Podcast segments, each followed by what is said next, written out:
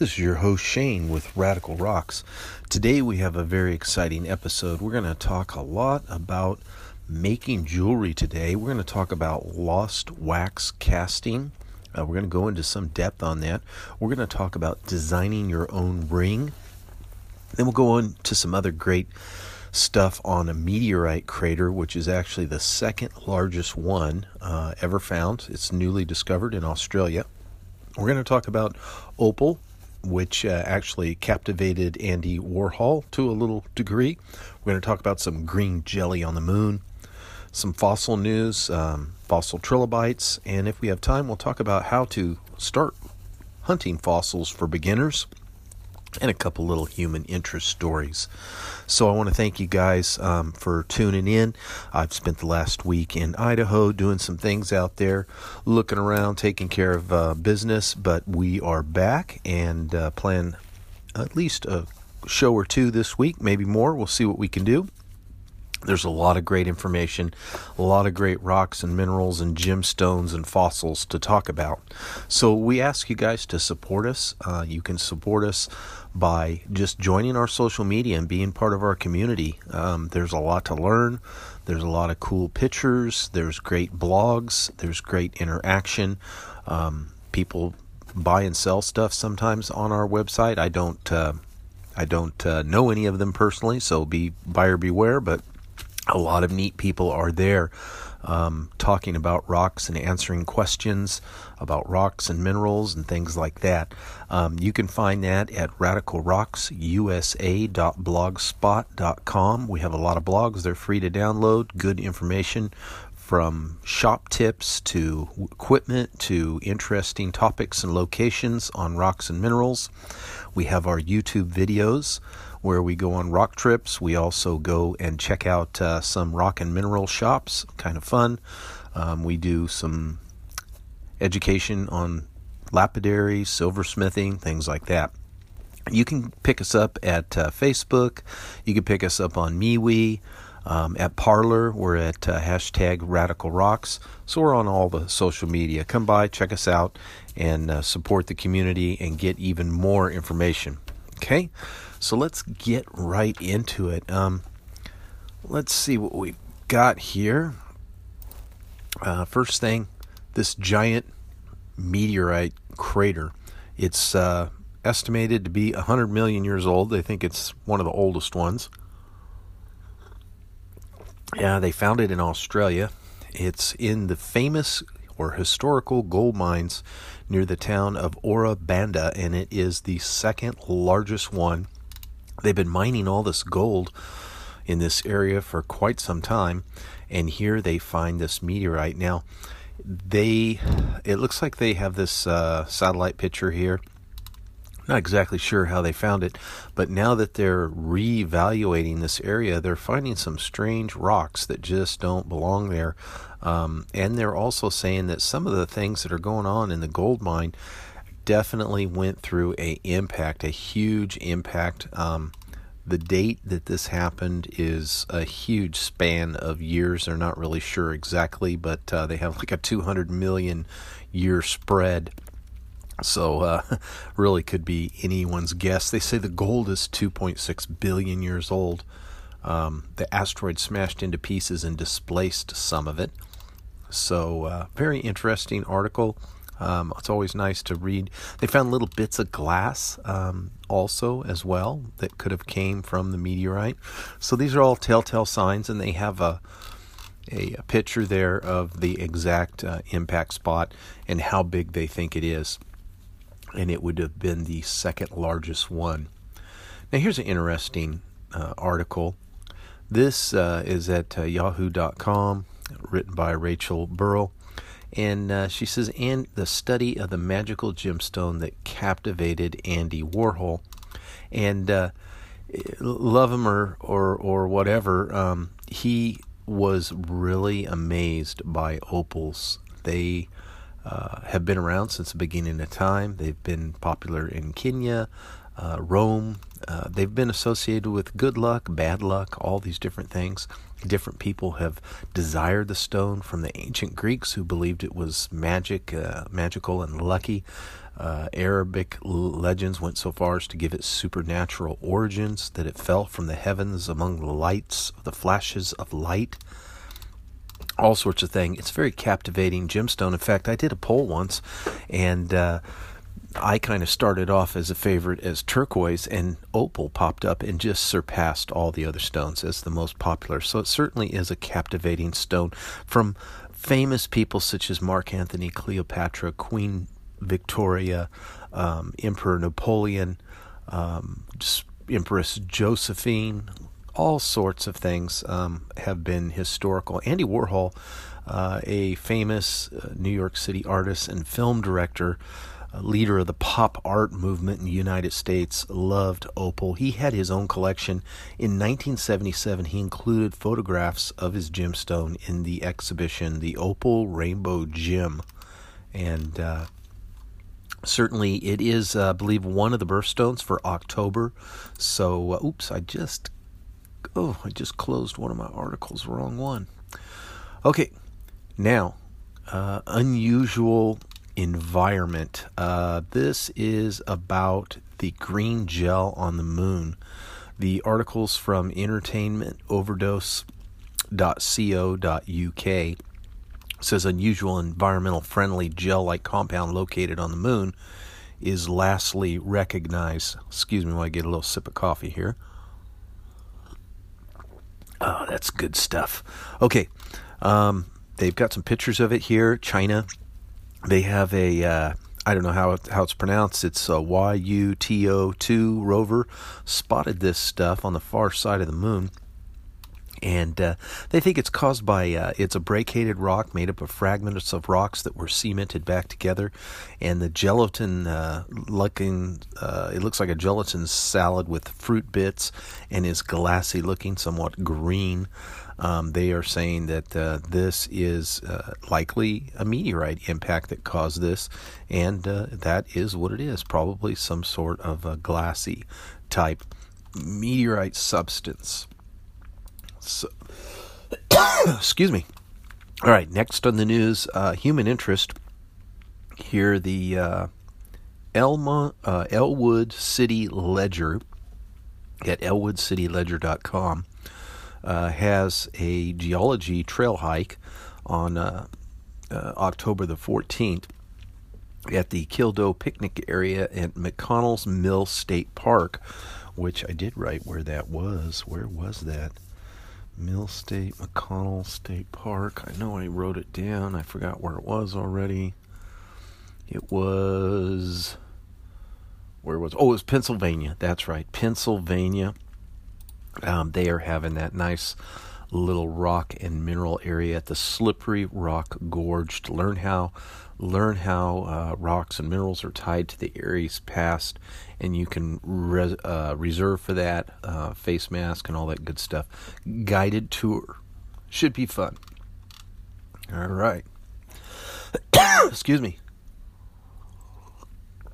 Got a dry throat. It's going to be a rough night. Let's look at the next one. Another little human interest article at https semicolon backslash backslash silverbelt.com.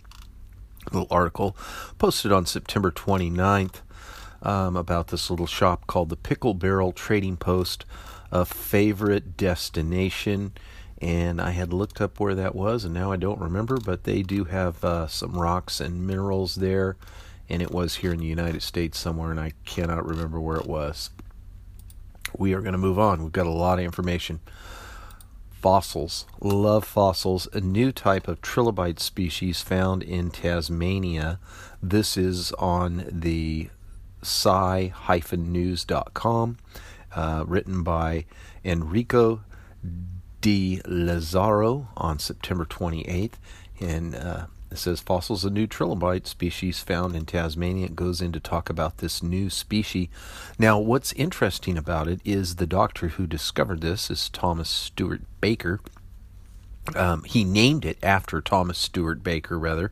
um, this paleontologist, and Thomas Stewart Baker was the fourth actor to play the title character in the TV series Doctor Who. So he wanted to uh, give credit to him because in that uh, movie, I guess he was inspired to become a fossil hunter and collector, even though it was uh, quite a bit before this paleontologist's uh, time. He had watched the reruns as a young man, and uh, Dr. Malte Ebach from the University of South Wales. So interesting, interesting stuff here. Next, let's get rid of that. How do you how do you hunt fossils? You want to hunt fossils? Great article at www.easier.com, written on the 28th of September. It says Lane Weinberg on fossil hunting for beginner's guide. Now he goes through all the things about hey, you know, you want to hunt fossils, and he talks about some insight and uh, experience that he has. And one, the number one is research. You can do some research.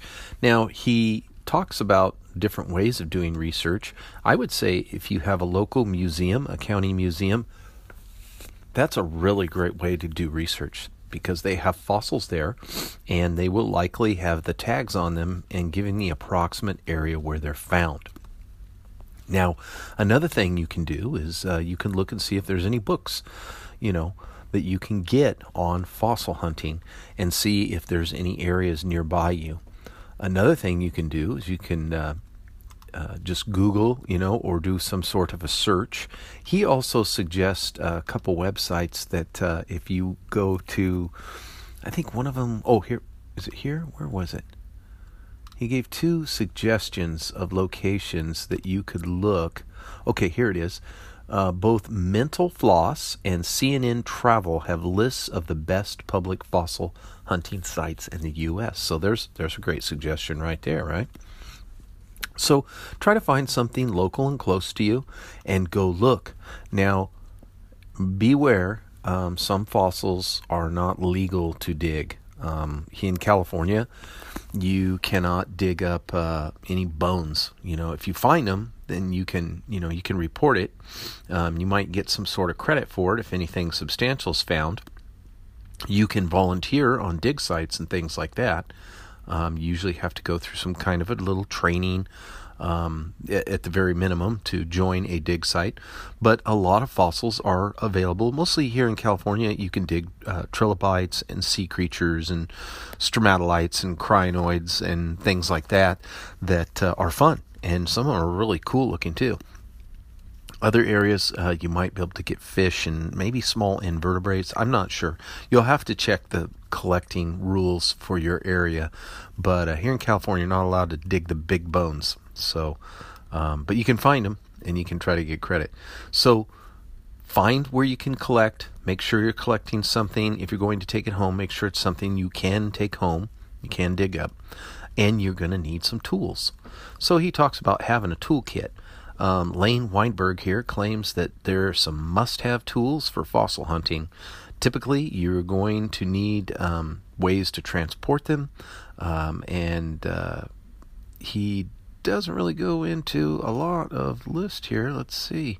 I did go through this really quickly. You're going to need good gear. You're going to need a map. You're going to need a water bottle, cell phone, um, something to take pictures, notebooks, sketches, um, things like that tissues to wrap delicate fossils, Ziploc bags, marker, label, um, gloves, uh, definitely some eye protection, hammer. It says here a drilling hammer and a chisel.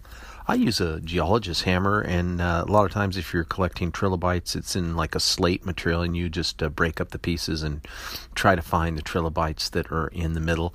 But of course, there's many different types of fossils to collect and different ways to do that.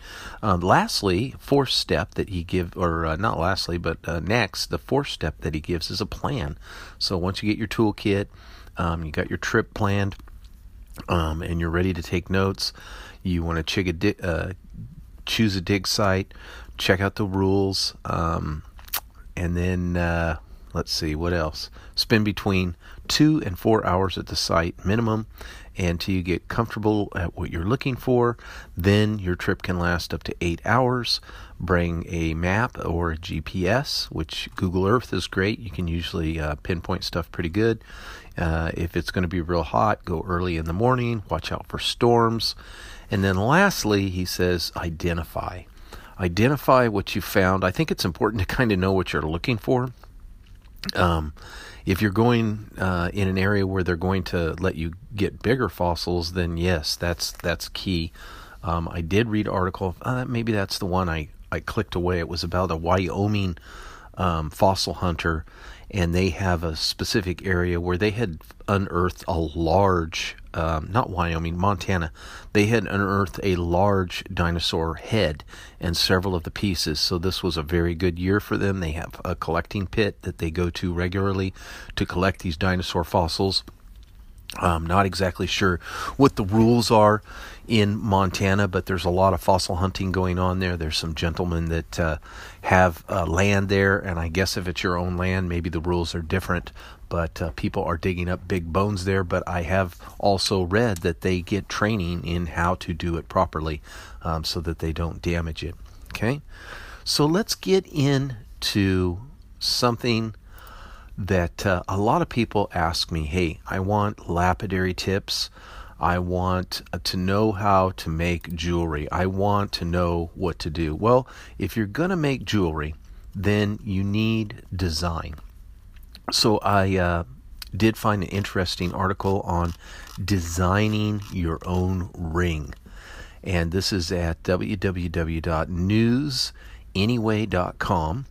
Um, let's see if we can get this advertisement out of the way by Catherine. It was written one month ago, How to Design Your Own Jewelry. And basically, they tell you, you know, you could design your own engagement ring or whatever, but um, it's even if you want to make the jewelry, these are great tips, I thought. It's not that complicated. You do need to know the parts of the ring. You do need to know the six main features of the ring the head, where the stones will fit, the prongs, the gallery rail that will be acting as a setting, the shank, more commonly referred to as the band, the bridge, and any accent stones that are going to be affixed to the shank. So, first of all, you're going to want to pick the style of the ring. Determining the ring is going to be the first thing you need to do. There's dozens of different styles. You could do something simple or classic or uh, whatever. You can look at wholesale rings and stuff and get ideas for your design. You might want to use those, or if you're very very uh, good, you can make them yourselves, or it might be something that would require a wax uh, uh casting. So there's solitary, which is a very basic style, just holds one single stone. There's a halo that can be double or single halo, what is a ring or a halo of smaller gems that surround the main stone. There's an accent, that's a style of ring that incorporates gemstones on the shank. It's very popular for engagement rings. A three stone uh, ring, uh, as it suggests. This is a center stone that is flanked by two smaller stones and represents past, present, and future. Great for engagement rings. Cluster incorporates clusters of smaller gemstones uh, and can be in many different designs. Vintage, a design that represents specific area such as Art Deco or um, or whatever, and a band, which is just a plain band that could have patterns, it could have uh, a design and is usually associated with wedding rings. So, those are the types. Next is the setting. The setting is really one of the most critical parts of the ring. It's going to need to be practical and it's going to fit with your design. So, seek the advice of reputable jeweler if you're going to have this uh, built for you. Um, make sure that it matches uh, all the criteria. And there's dozens of different types of settings. So, let's go through those. One setting is prong, which claws that vary in style that hold the gemstone in place. Uh, very much used for solitary rings and others. The pave setting is the um, where the stone sets in a small drilled hole with the metal of the ring being visible, giving a uh, paved impression. The bezel, uh, lapidary folks are most familiar with bezels, is just a full or half, uses metal to secure the stone around the edge, can restrict the amount of light exposed to the stone um, in most cases, but you can have a bezel with an open bottom too. Channel, another secure setting that kind of uses lips to secure the stone in this sunken channel. There's a bar, which is similar to channel setting, but the bar setting uses two vertical parallel bars to hold the gem in place. Tension settings are becoming quite popular, um, although you can lose a stone in them and you can't really put brittle stones in them. The setting uses natural tension of the band to secure the stone, typically on one side and the other. Also, there's the illusion setting, which is a form of prong setting designed to give the illusion that the gemstone is bigger by setting the, the stone on a metal ring. And then there's the invisible setting. This is a discrete setting with a rail holding the gem in place that looks impressive, although it is the least secure of all the settings. So, the other thing in designing your ring, you're going to want to take in consideration the cuts of the stone. There's a lot of different cuts, so you'll have to see what your preference is. They have links here where you can check it out, but the basic ones are round, emerald, princess, um, Asscher, and others. The type of band, um, again, the design, there's a huge amount of choice. Um, you have to pick what you want. They're straight tapered, reverse tapered, split shank, bypass, traditional, all sorts of variations that can add your own personal input to it. Now, the profile of the band can be altered to suit your taste and look the way you want. Um, names vary from country to country. Um, and can cause some confusion, but these are the most well known. The D shape, this is a design where a flat inner and domed outer, which is very similar to the letter D. There's the flat. Design, of course, is flat on both sides. The knife edge is flat on the inside and peaked on the outer. Um, court is one of the more comfortable designs. It's rounded on both the inside and outside edges. Concaved is similar to a concave lens, with the inside of the ring curved to give the wearer added comfort. Finishes, there's all kinds of different finishes. Most rings are polished but uh, there's different types of finishes, or brushed, or matte, or shined. Um, can be used. Brushed is popular. Uh, can be a little more masculine sometimes, or give it just a little bit more texture. Other desirable finishes are hammered with a dimpled effect. There's grainy um, threads of precious metals being woven together is a style. Um, other types of ideas, all many different designs for your ring. So hopefully that gets your creative juices going. Now let's talk about lost cast waxing.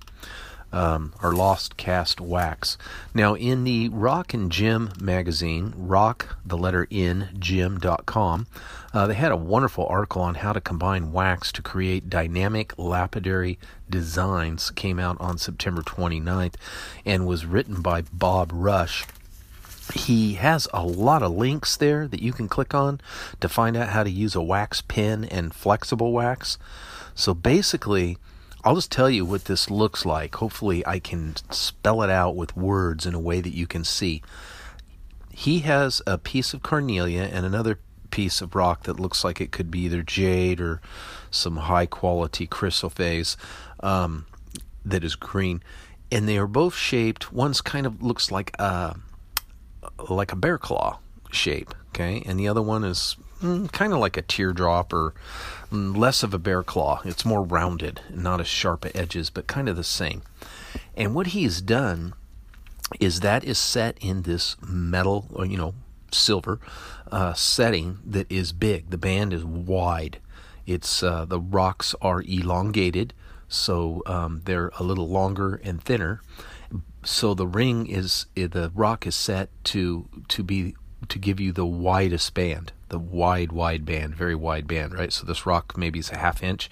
The band is, I mean, it's probably not a half inch. It's probably a maybe three eighths of an inch to a quarter of an inch, and the band is probably uh, about mm, looks like a quarter of an inch bigger than that. So the whole ring together is probably a half inch wide. I, I mean, it really looks like it. Maybe a little smaller, but it's a wide band. Okay. Um, at least the top part where the setting is. Now, at the bottom of the band, it's it gets much more narrow, but quite a bit of it is wide.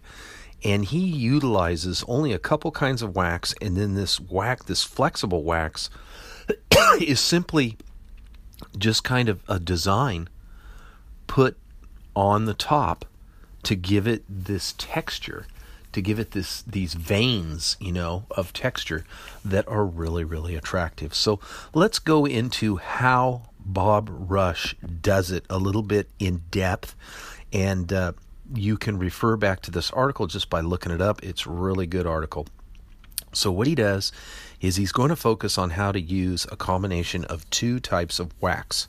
He recommends that you look up how to use a wax pen and flexible wax because that's how you do the finishing touches on this. But what you would do is you need to understand the different types of wax. So for the flat surfaces, you would use this flat wax and you would use the wax pen and this flexible wax, but you also need to combine the flax the flat sheets of wax with flexible wax to make the base and the bezel walls for the stone. Okay, so basically, just think of uh, if you took your ring and you cut it at the bottom of your finger and you unrolled it and it was flat. Okay, so you've got this this shape that kind of looks like an eye patch, right? And you would cut this flat wax like this eye patch, but in the shape of your ring, and you would put your stone on it to make sure, okay, is it going to fit there? And when you do that, then you know how to make the bezel part where you can also use um, this flat, flexible wax to form it around it. Now, when you form it around it, um, you're going to need to leave room because this wax casting is going to shrink. It's going to shrink. So, what he does is he incorporates the wax, like we said. He gets his cabochon on. He makes a pattern, a paper pattern for the ring base with the shape and the length that he needs to fit the cab. He places it under the pink wax sheet and in this case it's measuring 1.5 millimeters. He uses an exacto knife, he cuts it, he wraps it in aluminum foil around a large dowel that's about the same diameter as the ring that, that he wants to make, and then he wraps the wax pattern around the dowel and sealed the seam on the back of the wax with the wax pen. So you just glue it together. So, wax work process, okay? This is next. So that was preparing the subject to the wax. This is the wax works project process. With the wax model mounted on the foil covered dowel, he places the stone where he wants it to appear on completion. Places, uh, he can use some double side tape on the back um, to make sure that it stays in place. Coats the stone with a light layer of um, mold release, wax mold release. Keeps the added wax from sticking to it and the tape holds it in place. Then he builds up the wax bezel around the stone. He drew multiple rows of flexible wax under the edge of the stone and up about halfway around the girdle of the stone. And then, when that's complete, he uses a dental tool with a small tip to pry the bezel out of the wax away from the stone, removes that away, removes the stone by poking it out of the bezel through the wax sheet beneath and then uses an exacto knife to trim about a sixteenth of an inch from the inside of the bezel all the way around and check the fit of the stone. It must fit easily into the cavity because the wax mold is going to shrink during the casting process. He trims the sheet wax from under the stone, leaving a 16th inch shelf for the stone to sit in. So, using this wax pen, you can add some of the wax uh, sheet material also to blend in between the bottom of the bezel and the wax beneath and texture it and uh, put it around the bezel and down the sides of the band. And you can modify uh, extra brass tips into the kit to any random shape by grinding or filling it to suit your needs. And um, it says because the wax melts at very low temperatures, you must dial the thermostat back significantly. So, I guess don't do it in hot weather out in the sun, or you're going to be in trouble. And he offers a few tips here. Um, he says to use the wax pieces to experiment with texturing before trying to texture the wax ring. And final step is to add the design over the textured surface with the flexible wax and that is all up to your imagination. So, kind of cool. Um, can be done. It's not all that uh, difficult. Just take some practice, and if your stone's a little tight, you can take uh, after you do casting, you can take a Dremel and uh, snug that out and make it actually work. So, hopefully, that is some good information for you guys. This is going to conclude this episode. Stay tuned for the next exciting episode of Radical Rocks. And remember, rockhounds don't die, they petrify.